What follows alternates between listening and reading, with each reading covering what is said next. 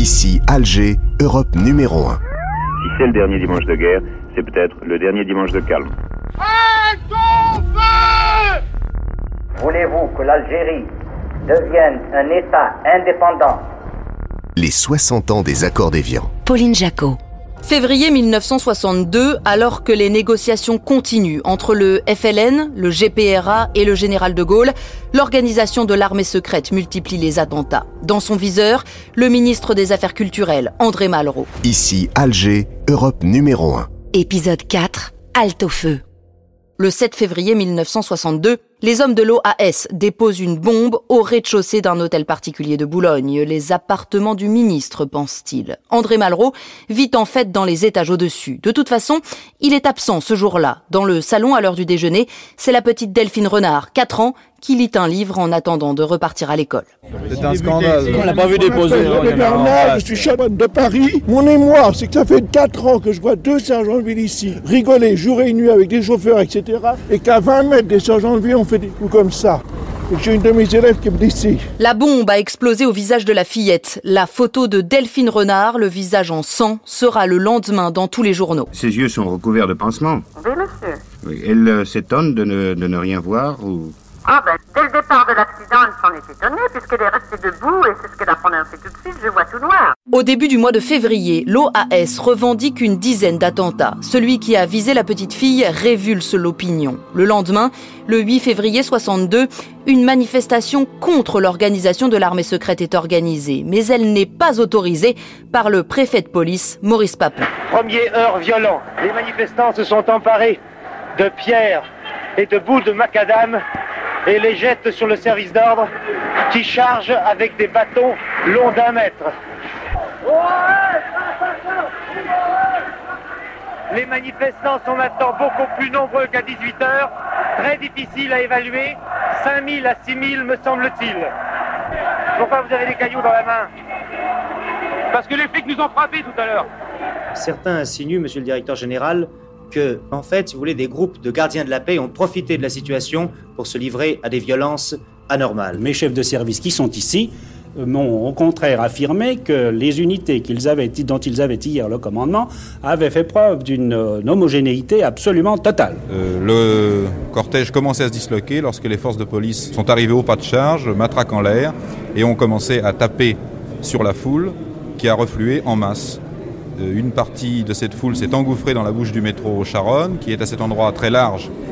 Les lignes de gens arrivés en bas des marches se sont trouvées bousculées et renversées par ceux qui arrivaient derrière et se sont trouvées écrasées par euh, des couches successives de manifestants qui se précipitaient, qui s'engouffraient dans l'escalier. Et euh, au bout de quelques instants, euh, plus personne ne passait, euh, tout le monde était couché, empilé, et il était impossible de dégager ceux qui se trouvaient en dessous. Vous êtes sûre, madame, vous avez vu deux personnes mortes de vos yeux ? J'en suis sûre. On les a transportées, on a, on a transporté ces personnes sur le quai du métro Charonne. Il y en a un autre qui est mort après devant moi. Il est mort absolument devant mort, moi. Mort, c'est sûr, monsieur. Voilà. Oh, vous les avez vus. Moi, je sais, c'est le seul tout vif qui était avec nous qui nous l'a dit qu'il y en a mort. Neuf morts, trois femmes, un adolescent de seize ans et des centaines de blessés. Sur le front diplomatique, Louis Joxe, le ministre d'État en charge des affaires algériennes, conduit les négociations. Le gouvernement F L N est d'accord pour arrêter les combats. Le G P R A a approuvé ce matin les modalités du cessez-le-feu et le protocole de coopération avec la France négocié avec M. Joxe à la frontière franco-suisse. Il n'a fallu que trois heures aux dirigeants du F L N pour avaliser ces textes et décider de les soumettre tels quels au C N R A qui va se réunir à partir de jeudi à Tripoli. Une période de quatre à six mois doit s'ouvrir entre le cessez-le-feu et le référendum. Les négociations avancent. À Alger, l'O A S continue ses attaques. Les explosions ont repris maintenant, elles viennent toujours du haut de la ville. Cependant, tout à l'heure, on a pu entendre euh, des rafales de mitraillettes qui venaient, elles, du bas de la ville. On entend maintenant siffler plus loin le slogan « Algérie française, Algérie française ». Un monsieur qui se trouve à côté de moi m'a dit qu'il a compté soixante-huit explosions. C'est bien ça, monsieur ? soixante-huit, oui, soixante-huit. Il y a d'abord eu Melun en mille neuf cent soixante, Evian, Lugrin, les Rousses, les villes des discussions se succèdent. Ce sera Evian à nouveau au début du mois de mars soixante-deux, là où les négociations vont entrer dans leur dernière ligne droite. Huit mois après la deuxième conférence franco-F L N, celle de Lugrin, celle du mois de juillet dernier, Les hélicoptères suisses se sont posés de nouveau ce matin sur la rive française du lac Léman. Seuls, dit-on, les négociateurs des Rousses, tant du côté français que du côté F L N, participeront aux conversations proprement dites, à l'étude des dossiers. Ce qui modifie radicalement le climat par rapport même aux derniers pourparlers secrets du Jura, c'est qu'aujourd'hui, les plénipotentiaires des deux camps sont pleinement en mesure de conclure, et ils sont venus pour cela. Et si c'était le dernier dimanche de guerre ? Cette interrogation, je l'ai entendue ou je l'ai vue à plusieurs reprises aujourd'hui. Et si c'était la paix à portée de la main ? Alors, ce n'est encore qu'une question, mais qu'elle soit posée ici, ouvertement, par des Européens ou des musulmans, c'est assez nouveau. Ce matin, le premier qui m'a posé la question, alors c'est fini bientôt, c'était un musulman, je le connais depuis des années, il habite la Redoute. Il faut que ça finisse, m'a-t-il dit. Tout à l'heure, en sortant de chez moi, j'ai vu un jeune, quinze seize ans, il avait une grenade dans la main gauche, un pistolet dans la main droite, il a vidé le chargeur de son pistolet et jeté sa grenade avant d'être tué. Il a tué deux personnes. Et je suis sûr qu'il a fait ça sans raison et qu'il a tué au hasard. Pendant ce temps, un confrère était tué d'une balle dans la tête par un musulman. C'est peut-être le dernier dimanche de guerre, mais c'est le premier journaliste tué. Jean-Hubert Poggi, journaliste à la Dépêche d'Algérie. Le dernier dimanche de guerre, a dit un homme de l'O A S, si c'est le dernier dimanche de guerre, c'est peut-être le dernier dimanche de calme. C'est la phase finale des discussions. À Evian, le douze mars mille neuf cent soixante-deux, il ne reste plus qu'à mettre en forme le texte final. À l'approche du dénouement, les négociateurs durcissent leur position. Et puis finalement, les négociations aboutissent à un cessez-le-feu. Les accords d'Évian, signés le dix-huit mars soixante-deux, mettent fin officiellement et politiquement à l'affrontement entre les forces françaises et le mouvement nationaliste algérien. Le soir du dix-huit mars, le général de Gaulle s'adresse aux Français depuis le palais de l'Élysée. La conclusion du cessez-le-feu en Algérie. Les dispositions adoptées pour que les populations y disposent de leur destin. La perspective qui s'ouvre sur l'avènement d'une Algérie indépendante, coopérant étroitement avec nous, satisfont la raison de la France, française, français, pour que soit solennellement ratifiée ce qui vient d'être décidé, pour que soit en conséquence et en dépit des derniers obstacles accompli ce qui doit l'être. Il faut maintenant que s'exprime très haut l'approbation et la confiance nationale, ce qui signifie les vôtres. Je compte donc vous le demander. Organisation du scrutin, du référendum, aide économique à l'Algérie, sauvegarde des intérêts français dans le Sahara, les accords d'Évian mettent fin à cent trente-deux ans de colonisation et près de huit années de guerre. À cette heure-ci, Alger semble avoir retrouvé son calme. Le concert de casseroles qui avait commencé aussitôt après le discours du général de Gaulle aux alentours de vingt heures s'est terminé peu après vingt et une heures. Mais pendant plus d'une heure, ça a été un vacarme assourdissant dans presque tous les quartiers d'Alger et surtout dans les quartiers européens. Sifflets, de fêtou, de cuisine, marche des Africains jouée sur des pick-up fenêtres ouvertes pendant plus d'une heure, je vous l'ai dit. Le flash officiel du général Ayrec, commandant supérieur des forces armées en Algérie, a été envoyé à tous les postes en Algérie. Le texte de ce télégramme officiel est le télégramme officiel annonçant le cessez-le-feu à l'armée en Algérie et le suivant.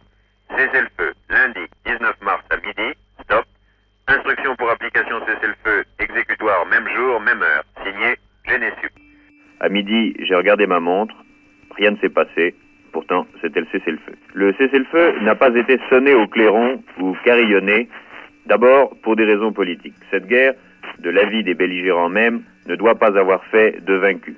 Donc les deux parties ont tempéré leur joie s'ils en avaient. À midi, dans les casernes, on a affiché un feuillet imprimé, le dernier ordre du jour du général Ayrec. Il porte le numéro onze. Voici cet ordre du jour lu par le porte-parole militaire. Le cessez-le-feu qui vient d'intervenir met fin à plus de sept années de combats au cours desquels notre armée avait la mission de s'opposer aux actes de force d'un adversaire souvent exalté mais toujours courageux. Son rôle ici n'est pas terminé. Elle doit, par sa présence et si cela est nécessaire par son action, contribuer à empêcher que le désordre l'emporte, quels que soient ceux qui tenteraient de le déchaîner de nouveau. Discours ému de la députée Marcelle Deveau à l'Assemblée nationale. Amis d'Algérie, frères d'Algérie, ne soyez pas tristes. Ne restez pas crispés sur les positions que vous occupez. Ne vous stérilisez pas dans une opposition qui ne donnera rien. Je vous en prie, sortez de vous-même. Essayez d'abandonner cette opposition stérile ou ces gestes désespérés qui deviennent malfaisants. Tournez-vous résolument vers l'avenir. Essayez de comprendre tout ce qu'on peut tirer de la situation présente. Ouvrez tout grand vos bras et vos esprits et vos cœurs. Ne laissez pas passer la chance de l'association comme vous avez laissé passer celle de l'intégration. Je vous en supplie.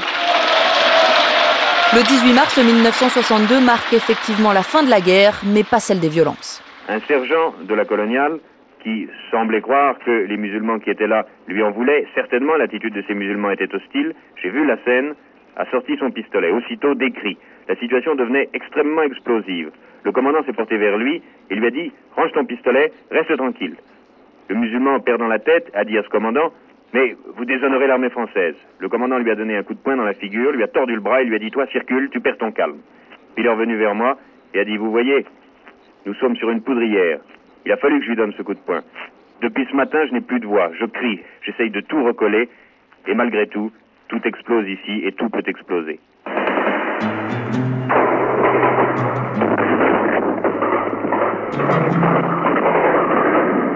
Les balles ne sont pas passées très loin. Pas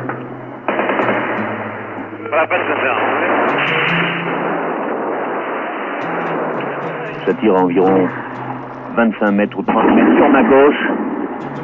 Et juste devant moi, dans l'axe de la rue Pasteur où je suis actuellement, encore une rafale ou deux. Et le calme revient. C'est ça, Alger. Au moment du cessez-le-feu, l'O A S redouble de violence. Ordre de grève générale, elle veut torpiller les accords. L'organisation de l'armée secrète tente d'impliquer les Français d'Algérie dans son combat contre les autorités.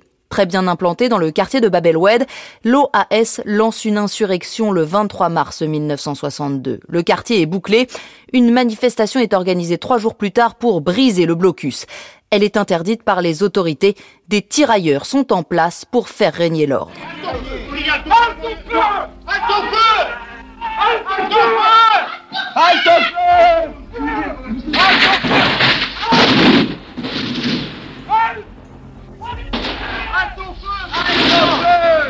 Mon lieutenant de l'énergie, mon vieux.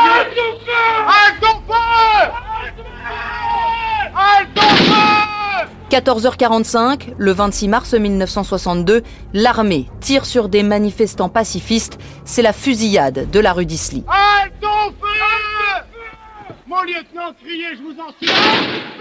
Halte au feu ! Halte au feu ! Au nom de la France, halte au feu ! Au nom de la France, halte au feu ! Mon lieutenant, vite, envoyez votre lieutenant. Non, n'ayez pas peur. Halte au feu !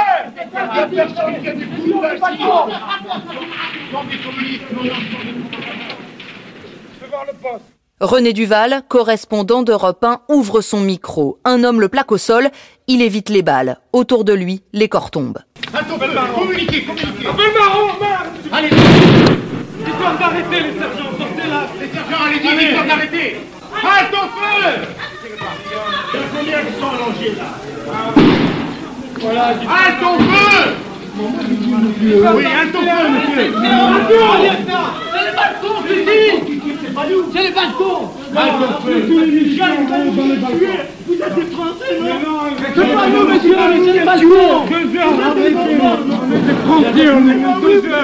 balcons ! Pour comprendre ce qui s'est passé, il faut revenir un peu en arrière. Un lieutenant de tirailleurs qui commandait une section de tirailleurs. Ils étaient en position. À plusieurs reprises, la foule est allée vers eux. À plusieurs reprises, ils ont été enfoncés. À plusieurs reprises, ils ont dû se reformer. J'ai vu ce transmetteur des tirailleurs avec son walkie-talkie qui demandait des ordres et qui pleurait car les gens autour de lui s'accrochait à son cou, à ses bras, lui disait « Mais nous sommes français, laissez-nous passer ». Et il répondait « Mais j'ai des ordres, j'ai des ordres, je ne dois pas vous laisser passer ». À un moment donné, ce lieutenant a fait pour la troisième ou quatrième fois peut-être redisposer ses hommes perpendiculairement à la rue pour faire barrage. Nous avons entendu vers le haut, venant du haut, une longue rafale qui a déclenché tout, la longue fusillade. À ce moment-là, ça n'a pu être qu'une sorte de panique générale.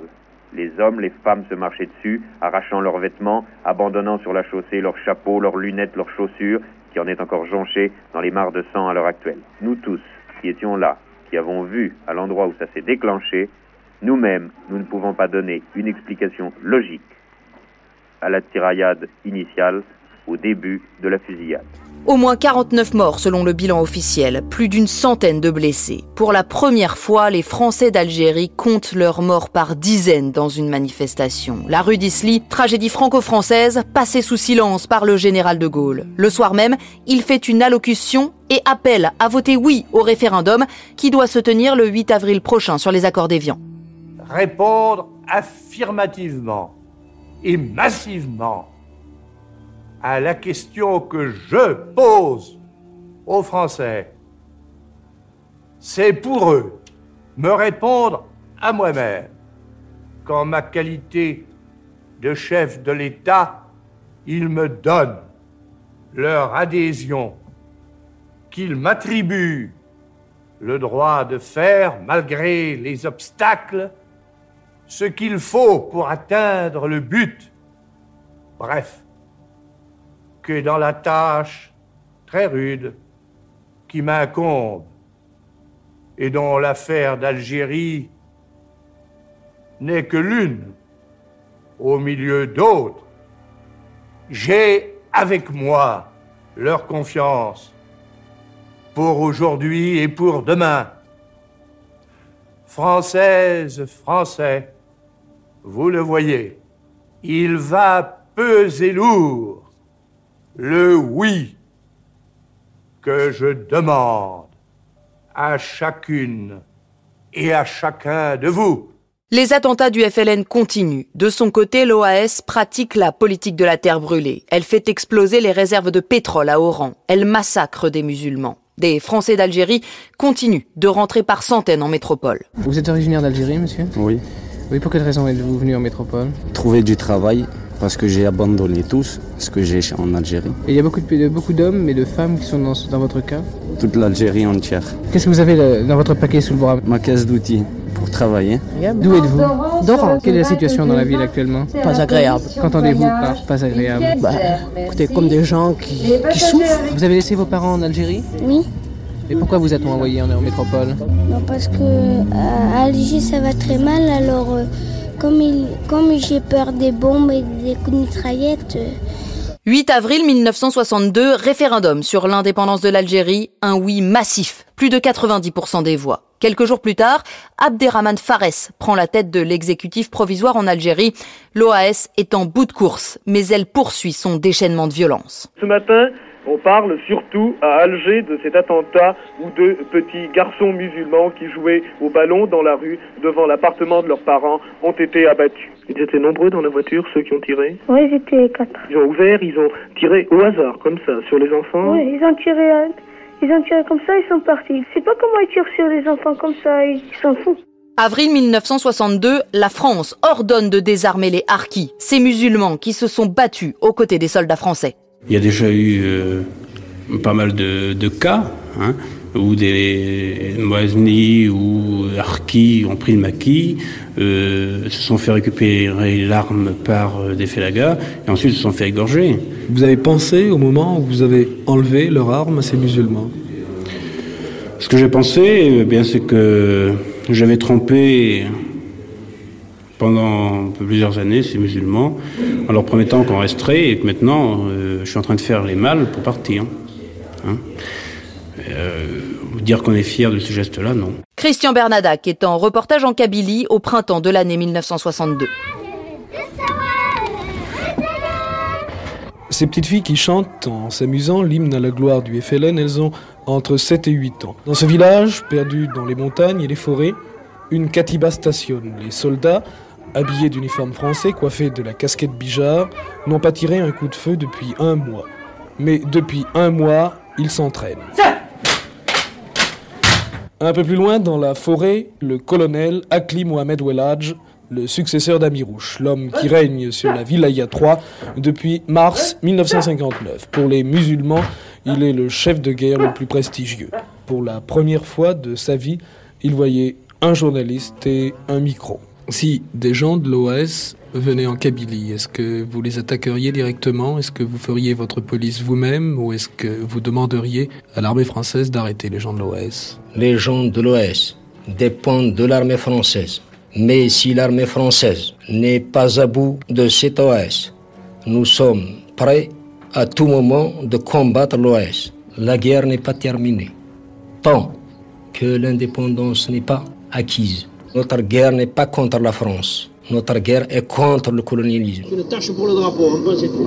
On l'a mis bien haut le drapeau, hein. Il est tout petit là-haut. On nous a servi une potion et on nous l'a donnée petit à petit. Ils sont plus forts que nous. Mais nous, jusqu'à la mort, vous entendez, monsieur, tous ici, nous luttons avec les Arabes, hein. Avec les Arabes, jusqu'à la mort, vous entendez. Madame, vous valez mille hommes, madame. Je ne sais pas si je suis un homme ou une femme, mais jusqu'à la mort. J'ai trois fils.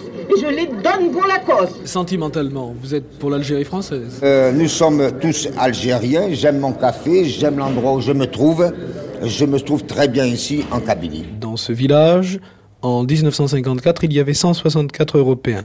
Il en reste aujourd'hui trois. Est-ce que vous faites euh, partie, sentimentalement ou effectivement, de l'O A S? À bloc, à bloc. Complètement? Complètement, oui. Et s'il fallait, s'il fallait combattre, eh ben on combattrait pour... Euh, pour que l'Algérie ne soit pas française, mais que l'Algérie soit euh, dirigée et gouvernée par des Français, qui est des Français dans le gouvernement de, du G P R A. Le vingt avril, le général Salan, le chef de l'organisation de l'armée secrète, est arrêté à Alger. L'arrestation de Salan a fait une énorme impression. À l'échelon des dirigeants F L N, cela s'appelle de la satisfaction, à l'échelon du militant, de la joie. Cette fois, ça y est, m'a dit l'un d'eux, l'O A S ne se relèvera pas, elle est touchée au cœur et à la tête.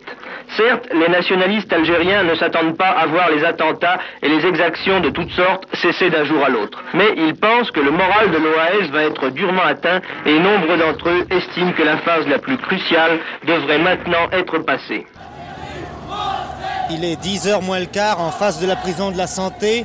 Une cinquantaine de jeunes manifestants crient Algérie française, plusieurs voitures de police, des motards, des quatre cent trois de la gendarmerie. Une euh, quarantaine de voitures environ composent le cortège. Il a été impossible de déterminer dans quelle voiture se trouvait l'ex-général Salan.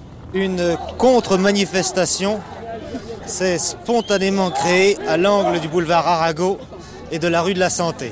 Le fascisme ne passera pas. Et Delphine Renard, assassin de Delphine Renard, tuez des enfants, oui, oui, un boss oui, qui vous êtes bon, oui, des assassins, et... vive l'Algérie algérienne, non, non, non, toujours. Jamais. Les Français d'Algérie quittent par centaines leur ville, leur maison, ils partent en métropole, là où souvent personne ne les attend. Amers, en colère, Eugène Sacomano leur tend son micro. Monsieur, vous rentrez d'Algérie? Non, pas vraiment, je marche pas. Monsieur, vous rentrez d'Algérie maintenant? J'ai absolument rien à dire. Vous rentrez définitivement en France? Il vaut mieux que je vous réponde pas parce que je serai certainement désagréable pour les Français. Vous pensez que les Français ne seront pas accueillants pour vous? Je m'en fous des Français. J'en suis un. On part comme des, comme des réfugiés, deux, euh, deux valises chacun, une chaque bras, et puis le plus possible de bagages sur le dos. C'est honteux même. Pourquoi? On est parqués comme des bêtes. On dit que les gens abandonnent on... leur voiture près de l'aéroport, c'est vrai? Oui. Ils mettent le feu parce qu'on, parce qu'on leur met, on leur, on leur prend leurs autos, alors ils mettent le feu. Et quel est le climat pour les Européens à ce moment à Alger? Désolant, nous abandonnons tous, nous désespérés. Sur Europe numéro un, Maurice Siégel fait appel à la solidarité des auditeurs. mille.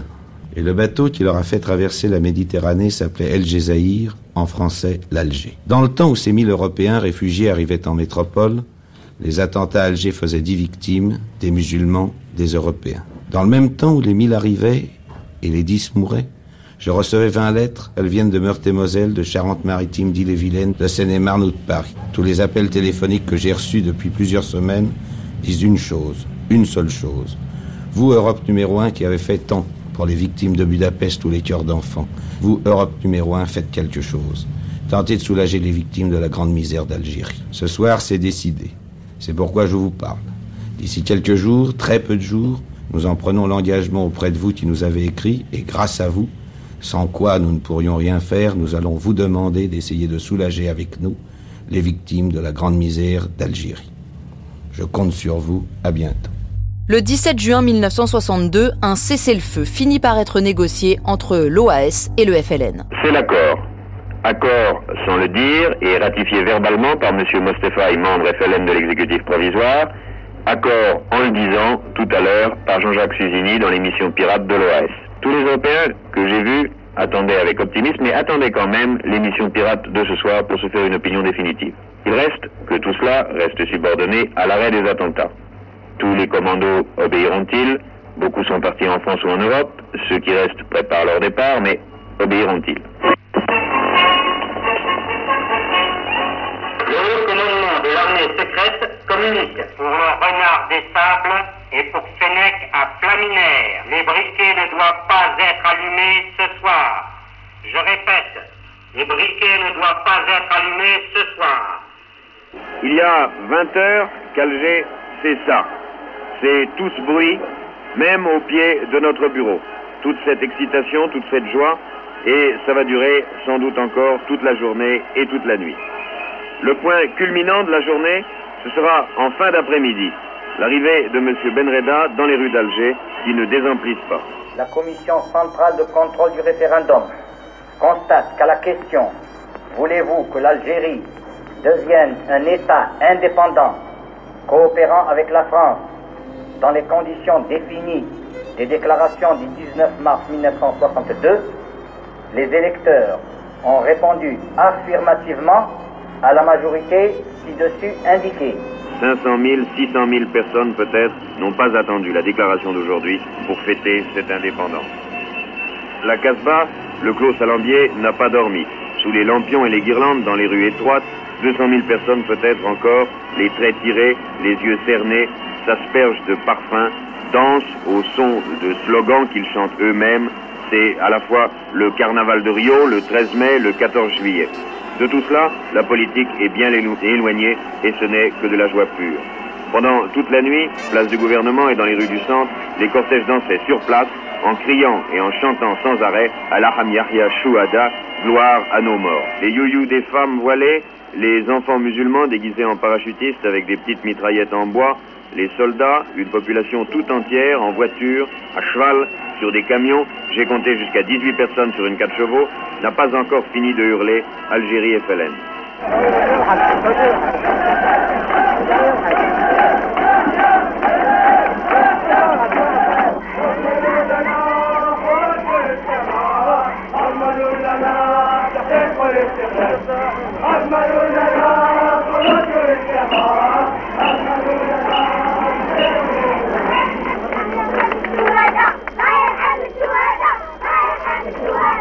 Dans le centre, les Européens muets, un peu hébétés, regardent sans les commenter les petits cortèges bruyants défiler rue d'Isly.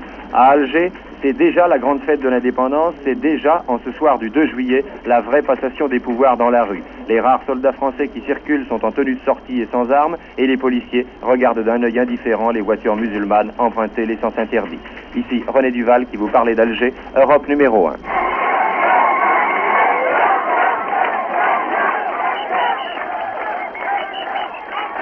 L'entrée à la préfecture d'Alger, M. Benreda du haut du perron, salut de la main.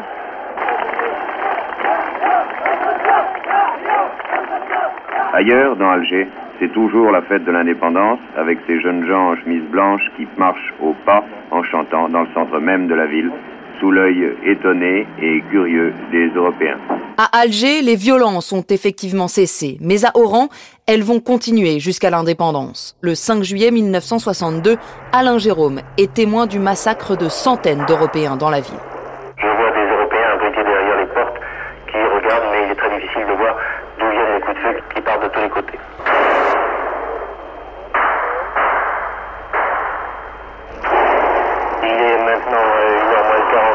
Continue, rassemble en mathématiques, pistolet, fusil. Un hélicoptère a commencé à survoler la ville maintenant.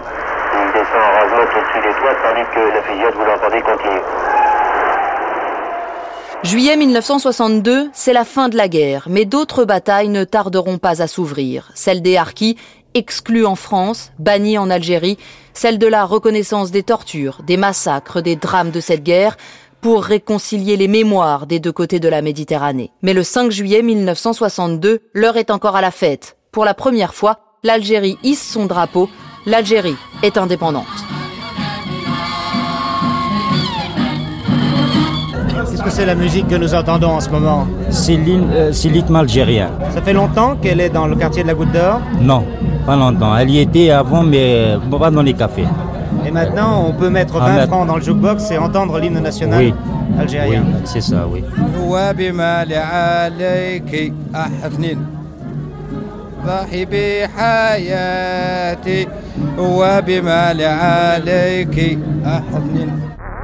Ici Alger, Europe numéro un, produit et réalisé par le service patrimoine sonore d'Europe un, Pauline Jacquot et Sébastien Guidis. Remerciements, Archives Europe un, Sylvain Denis, Laetitia Casanova, Benoît Muckensturm, Pauline Jacquot, la production d'Europe un dirigée par Xavier Joly, Benoît Valentin. Retrouvez tous les épisodes d'Ici Alger, Europe numéro un sur europe un point f r, l'appli Europe un et toutes vos plateformes d'écoute.